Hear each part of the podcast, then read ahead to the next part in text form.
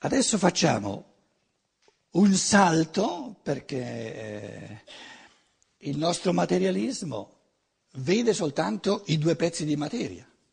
Se noi andiamo in ospedale, li ho fatti un pochino distanti, ma insomma pensateli un po' più vicini, via, eh, perché deve, deve, avvenire una inter, interazione. Dove era il cancellino qua? Eh, li metto un po' più vicini. Eh, potete pensare che B sia una donna, eh? non, è mica, non, è che si, deve essere per forza un uomo o una donna, ma per, per, evidenziare l'interazione che avviene li metto un po' più vicini, così.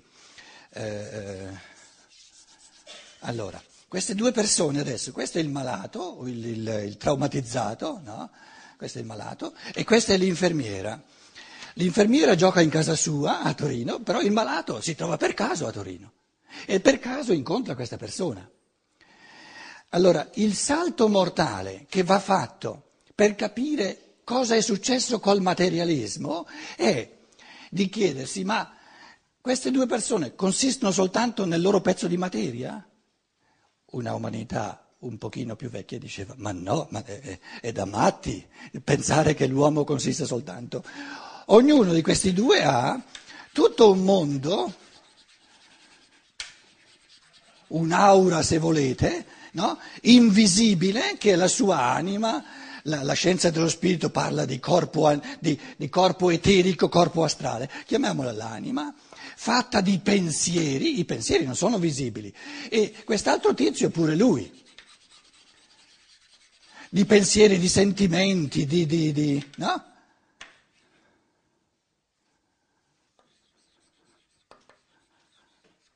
C'è in ogni essere umano un io superiore.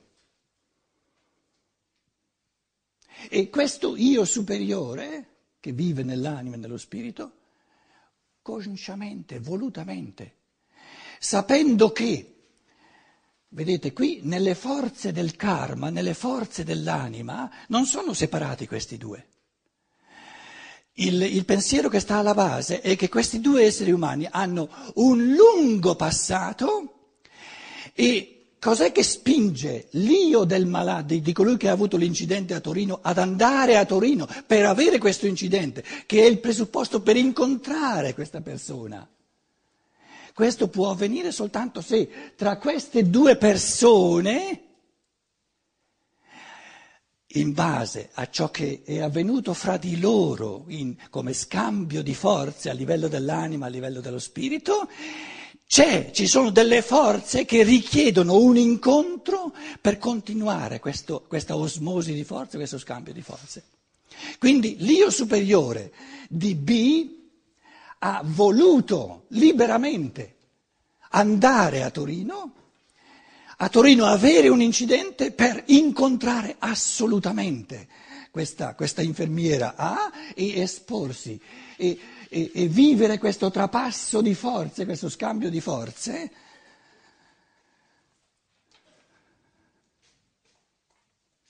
che è la continuazione di un cammino fatto insieme, altrimenti non sarebbe andato a Torino ad avere questo incidente per incontrare questa persona. Sarebbe andato magari in un'altra città, invece di avere un incidente avrebbe incontrato un'altra persona senza incidente. Però questa infermiera la poteva incontrare soltanto pigliandosi un incidente, se no non va all'ospedale.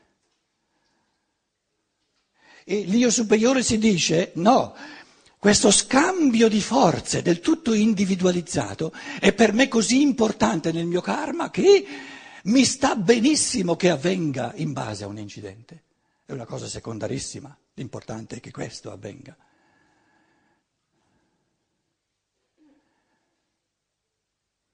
La coscienza umana decaduta ha ucciso la consapevolezza dell'io superiore.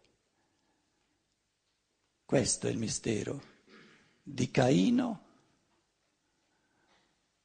che uccide Abele. Caino è l'io inferiore, chiamato a piombare nel mondo della materia per individualizzarsi, per conquistarsi l'autonomia e questa autonomia la si può conquistare, soltanto perdendo di vista per un certo tempo la comunanza di queste forze del karma. Quindi l'uccisione del fratello di Abele da parte di Caino è la, una delle prime necessità dell'evoluzione. Non è un peccato morale che sarebbe meglio se non fosse successo. Perché se Caino, e Caino è ogni essere umano, Caino è ognuno di noi, se l'uomo non avesse ucciso, non avesse cancellato la coscienza della realtà dell'io superiore, non avrebbe mai avuto la possibilità di chiudersi nel mondo della materia che lo isola in tutto e per tutto dagli altri, non avrebbe conquistato la sua autonomia, la sua libertà. Quindi l'autonomia, la libertà dell'uomo caino si può conquistare soltanto uccidendo, cioè facendo sparire la realtà, non avendo più nessuna idea della realtà vivente, operante e diciamo di questa osmosi di forze tra l'io, tra io e io. La, la svolta della morale, del bene e del male è che i tre, i tre gradini, i tre grandi passi di questa, di questo, um, di questa cacciata dal paradiso della coscienza umana, di questo oscuramento della, della coscienza umana, i tre grandi gradini sono Caino, Edipo e Giuda. Giuda è alla svolta dell'evoluzione e con Giuda si compie la triplicità di questo inabissarsi dell'essere umano nel mondo della materia e questo, e questo venire piantato del seme dentro al suolo della terra, però questo morire nel suolo della terra è il presupposto per rinascere a livello individualizzato. Il fiore che muore, il seme che muore nella terra, muore nella sua realtà individualizzata, perché la terra è uguale per tutti, le forze della terra sono uguali per tutti. Morendo dentro a ciò che è uguale per tutti, perdendo di vista eh, ciò che ci, ci accomuna, l'essere umano crea i presupposti per rinascere, per risorgere dalle forze comuni del mondo fisico e ricreare in chiave di libertà e di amore una, una individualità del tutto unica. Però il presupposto di questo rinascere come individui è di individualizzarsi perdendo di vista ciò che è comune e inserendosi del tutto nell'elemento che ci separa gli uni dagli altri. Ho spesso ricordato una delle massime fondamentali della scolastica, dei pensatori scolastici, che si rifanno ad Aristotele, materia principium individuationis. La materia è il principio di individualizzazione, materia principium individuationis. Soltanto inserendosi nell'elemento della materia, ognuno di noi può viversi come separato, individualizzato. È il principio, l'inizio, un primo inizio di individualizzazione perché è soltanto esterna. Però sulla falsa riga di questa separazione, individualizzazione esterna, ora ritorniamo, fa- facciamo la sintesi di ciò che è comune, però anche in, questo, in, questo, cioè in questa osmosi di forze, in questa comunione di forze, c'è allo stesso tempo il compimento di ciò che è individuale. Materia principium individuationis.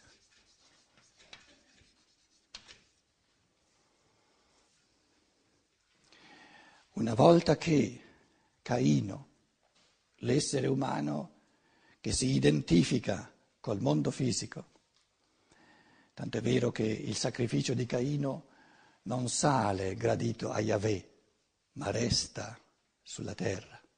Quindi le forze di Caino sono le forze dell'uomo che, diventa, che opera nel mondo della terra, nel mondo della materia, nella misura in cui eh, Caino uccide, perde di vista la bele che è dentro di sé, l'io superiore, l'io divino, ancora unito col mondo spirituale che è dentro di sé, questo essere umano che uccide nella sua coscienza l'io superiore, gli resta soltanto in sé e nell'altro l'io fatto di materia e nella misura in cui la coscienza umana vede soltanto la realtà materiale di sé e dell'altro, nasce il vivere gli uni contro gli altri. Proprio perché nel mondo materiale siamo divisi gli uni dagli altri. Ciò che è un mio vantaggio è un tuo svantaggio, ciò che sto mangiando io non lo puoi mangiare tu, i 50 euro che ho in tasca io non puoi, eh, eh, non puoi averli contemporaneamente in tasca tu, eccetera, eccetera, eccetera. Quindi la legge del fisico eh, non è soltanto la divisione, la separazione, ma se, diciamo, se l'umanità restasse, non riconquistasse la realtà dello spirituale, L'esoterismo dice che la prospettiva dell'evoluzione del materialismo è, l'ultima conseguenza è la guerra di tutti contro tutti. È l'ultima conseguenza, l'ultimo abisso dell'essere gli uni contro gli altri, della cosiddetta concorrenza in, in campo economico, eh, della vita professionale, eccetera. E questa guerra di tutti contro tutti la può evitare soltanto l'individuo che riconquista la realtà dell'invisibile, dello spirituale, dove non siamo gli uni contro gli altri, ma gli uni per gli altri, come le membra di un organismo che sono tutte in un modo perfetto gli uni per gli altri, le une per le altre. E questo essere gli uni per gli altri, questo favorirsi a vicenda, degli organi di un organismo, noi la chiamiamo salute. La morale del futuro, il bene morale del futuro è la salute dell'umanità. E salute vuol dire ogni membro favorisce e viene favorito da ogni altro membro.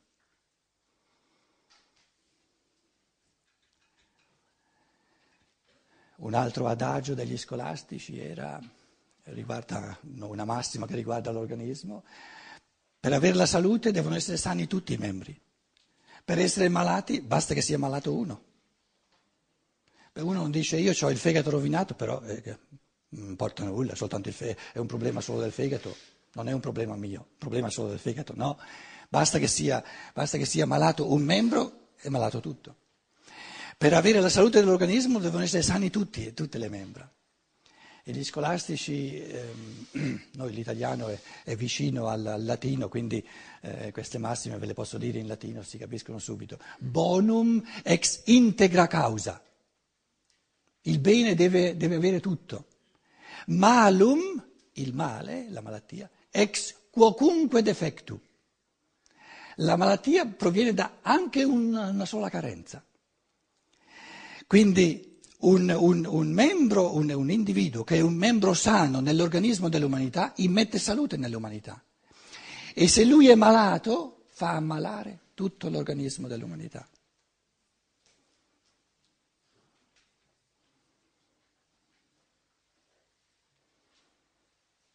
Voi direte, ma allora ma ci saranno bene? È impossibile eh, arrivare al punto in cui tutti gli esseri umani quasi costretti per forza siano buoni.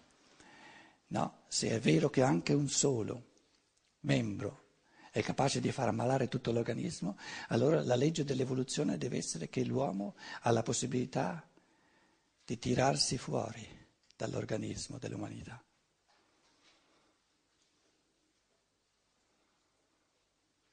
Ricade a livello dell'animale. L'Apocalisse disse ricade a livello della bestia. E allora tirandosi fuori dalla comunanza dell'umanità non ha più la possibilità di far ammalare l'organismo dell'umanità. Però questo ultimo mistero del male lo volevo soltanto eh, accennare, eh, perché ci porterebbe troppo lontano. Quindi la domanda di questo incontro è che cosa avviene fra i due io superiori, che cosa avviene in questo mondo infinito dell'anima dell'infermiera e dell'anima di colui che si è rotto una gamba. C'è una osmosi di forze meravigliosa, se vogliamo, misteriosa ma meravigliosa allo stesso tempo. E quello che volevo dire è che se questi due esseri umani, che siamo tutti noi, portassero a conoscenza, per esempio tramite una scienza dello spirito, la scienza dello spirito è la riconquista della consapevolezza di ciò che è invisibile. E perciò questa scienza dello spirito è imprescindibile per, per i passi successivi dell'umanità. Perché se non riconquistiamo prima nella mente, poi nel cuore, la realtà dell'invisibile, la prospettiva è sempre di più, e lo vediamo. Basta che apriamo un giornale, la guerra di tutti contro tutti. Cosa leggiamo sui giornali? Passi decisivi, sempre più decisivi, in direzione di una guerra di tutti contro tutti. Questa è la quintessenza di tutto ciò che leggiamo sui giornali. Quindi l'alternativa è la, il riprendere coscienza di ciò che è invisibile. Adesso supponiamo che queste due persone, che, che siamo tutti noi, prendano, abbiano coscienza che tu sei venuto in questo ospedale non per caso, ma perché cerchi me, perché hai bisogno nella tua anima, nel tuo spirito di ciò che io e soltanto io posso immetterci e io ho bisogno di, di ciò che tu mi porti incontro, perché il nostro incontro, che è così individuale, ha un passato individualizzato, fatto di secoli, di millenni. Allora tutte e due si chiedono quali pensieri, quali sentimenti Vuole il mio io portarti incontro? Perché sono quelli pieni di libertà, pieni di amore, unici, che posso creare soltanto io. Nella misura in cui tutti e due, infermiera e malato, paziente, si rendono conto di questo, la coscienza assurge a questo livello del bene morale, il bene morale che loro sovraconsciamente vorrebbero donarsi a vicenda diventa conscio e comincia a venire gestito dalla libertà consapevole e nasce un'attenzione del cuore a ciò che io sono per te in modo unico e ciò che tu sei per me e questa attenzione del cuore è il bene morale che è lasciato alla libertà della coscienza e alla libertà dell'amore dei due. Questo è il futuro della morale. Prendere coscienza di questo tipo di bene, di aiuto reciproco, che è del tutto individuale, perché quello che lui cerca da questa infermiera non glielo può dare nessun altro essere umano al mondo, perché cerca i pensieri di questo essere umano, i sentimenti di questo essere umano, perché sono loro che hanno lavorato nei secoli della sua anima. Questo tipo di bene morale è strabiliante, è stratosferico rispetto a quel miserello bene morale che è quello di osservare tutte le regole e i comandamenti che ci sono ma risulta evidente, convincente, eh, se basta che uno lo capisca, eh, se, eh, eh un, in modo, in modo eh, direttamente convincente. Per quanto io faccia un po' fatica, sono più abituato a dire queste cose in tedesco che non in italiano, per quanto faccia un po' fatica, ma credo che eh, il pensiero sia abbastanza chiaro.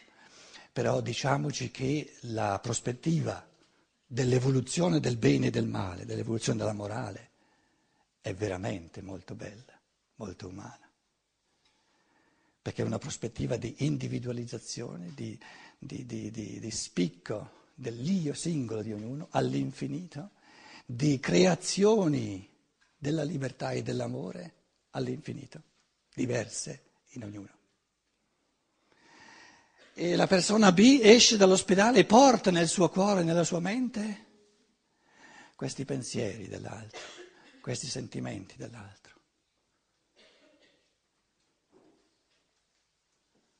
E forse 500 anni dopo, 1000 anni dopo si ritrovano. E allora saranno forse stati creati i presupposti per far buon uso del ricordo dell'anamnesi delle vite passate e si diranno ti ricordi? Quel giorno a Torino tu eri infermiera, io ho preso un accidente, venivo dalla Cina, ti ricordi i pensieri che ci siamo scambiati, i sentimenti, del tutto individuali, unici.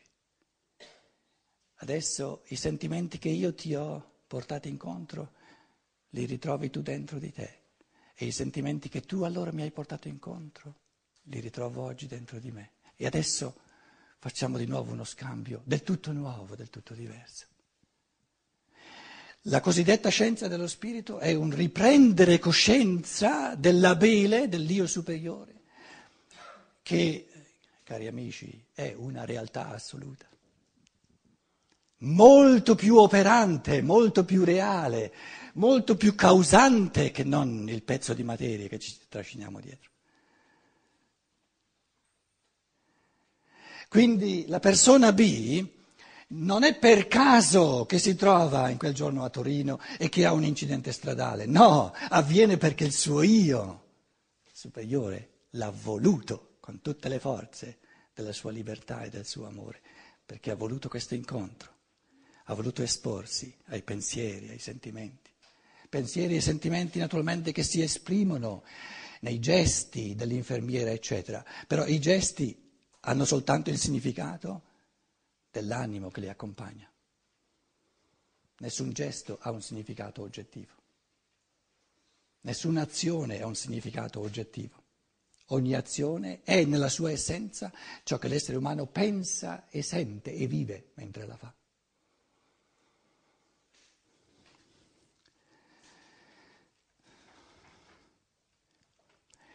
Caino uccide Abele se volete Caino e Abele, è lo, il piombare della coscienza umana dallo spirito verso la materia. Lo spirito viene perso di, di vista e nasce l'uomo, l'essere umano prende coscienza soltanto del mondo della materia, perde di vista la, la, la, la realtà dello spirito. Con Edipo e Giuda e Edipo e Caino e Abele. Eh, Caino uccide il fratello Abele. Edipo, un passo successivo nell'evoluzione dell'umanità, Edipo uccide il padre. E si unisce con la madre. Naturalmente io adesso, mm, riassumendo questi questi, questi miti. Caino e Abele è un mito dell'umanità, anche se è nella Bibbia. Edipo eh, che uccide il padre, sposa la madre, poi, eh, eh, come dire, ehm, interpreta l'enigma della Sfinge, è di nuovo un, un, mito, un mito greco, e poi troviamo di nuovo Giuda alla svolta, li ho chiamati tre passi dell'evoluzione di ogni essere umano, quindi ognuno di noi ha eh, eh, diciamo, un'esistenza cainica alle sue spalle, un'esistenza di Edipo alle sue spalle e un'esistenza di Giuda alle sue spalle. Perché se l'essere umano non fosse stato né Caino, né Edipo, né Giuda, non sarebbe individualizzato, non varrebbe nulla. Quindi Caino, Edipo e Giuda è ogni essere umano, al 100%.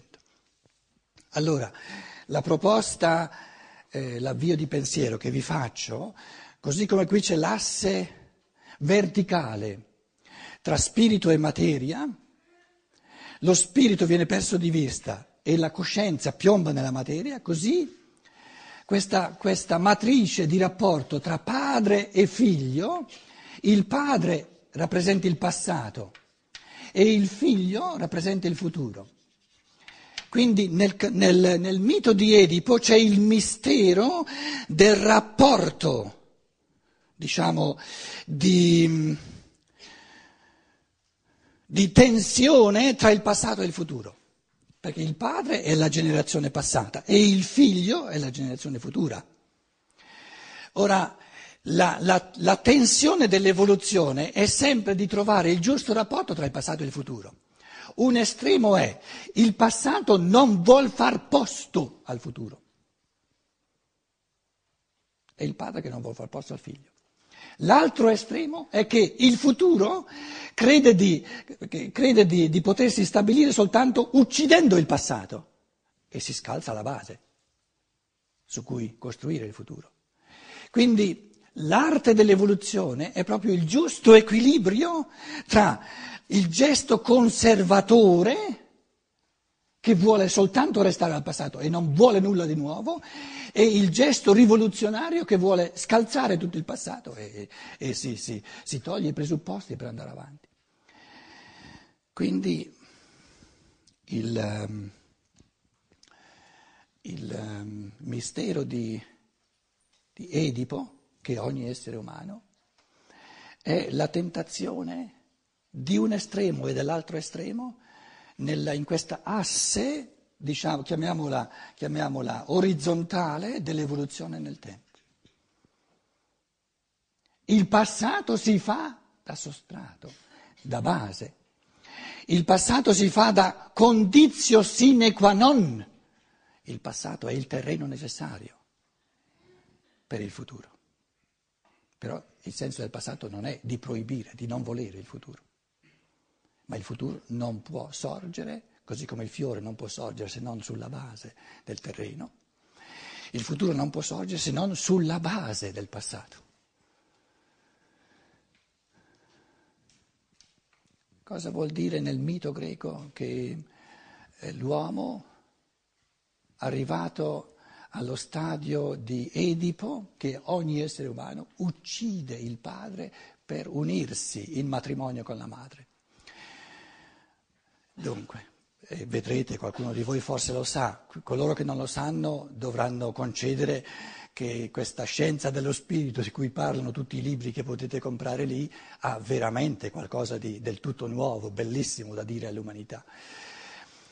Questo, questo mito di Edipo ha un significato esoterico, se volete, che riguardava l'iniziazione greca di allora, ma era anche un tratto comune di tutta l'iniziazione prima della svolta, se volete prima di Cristo.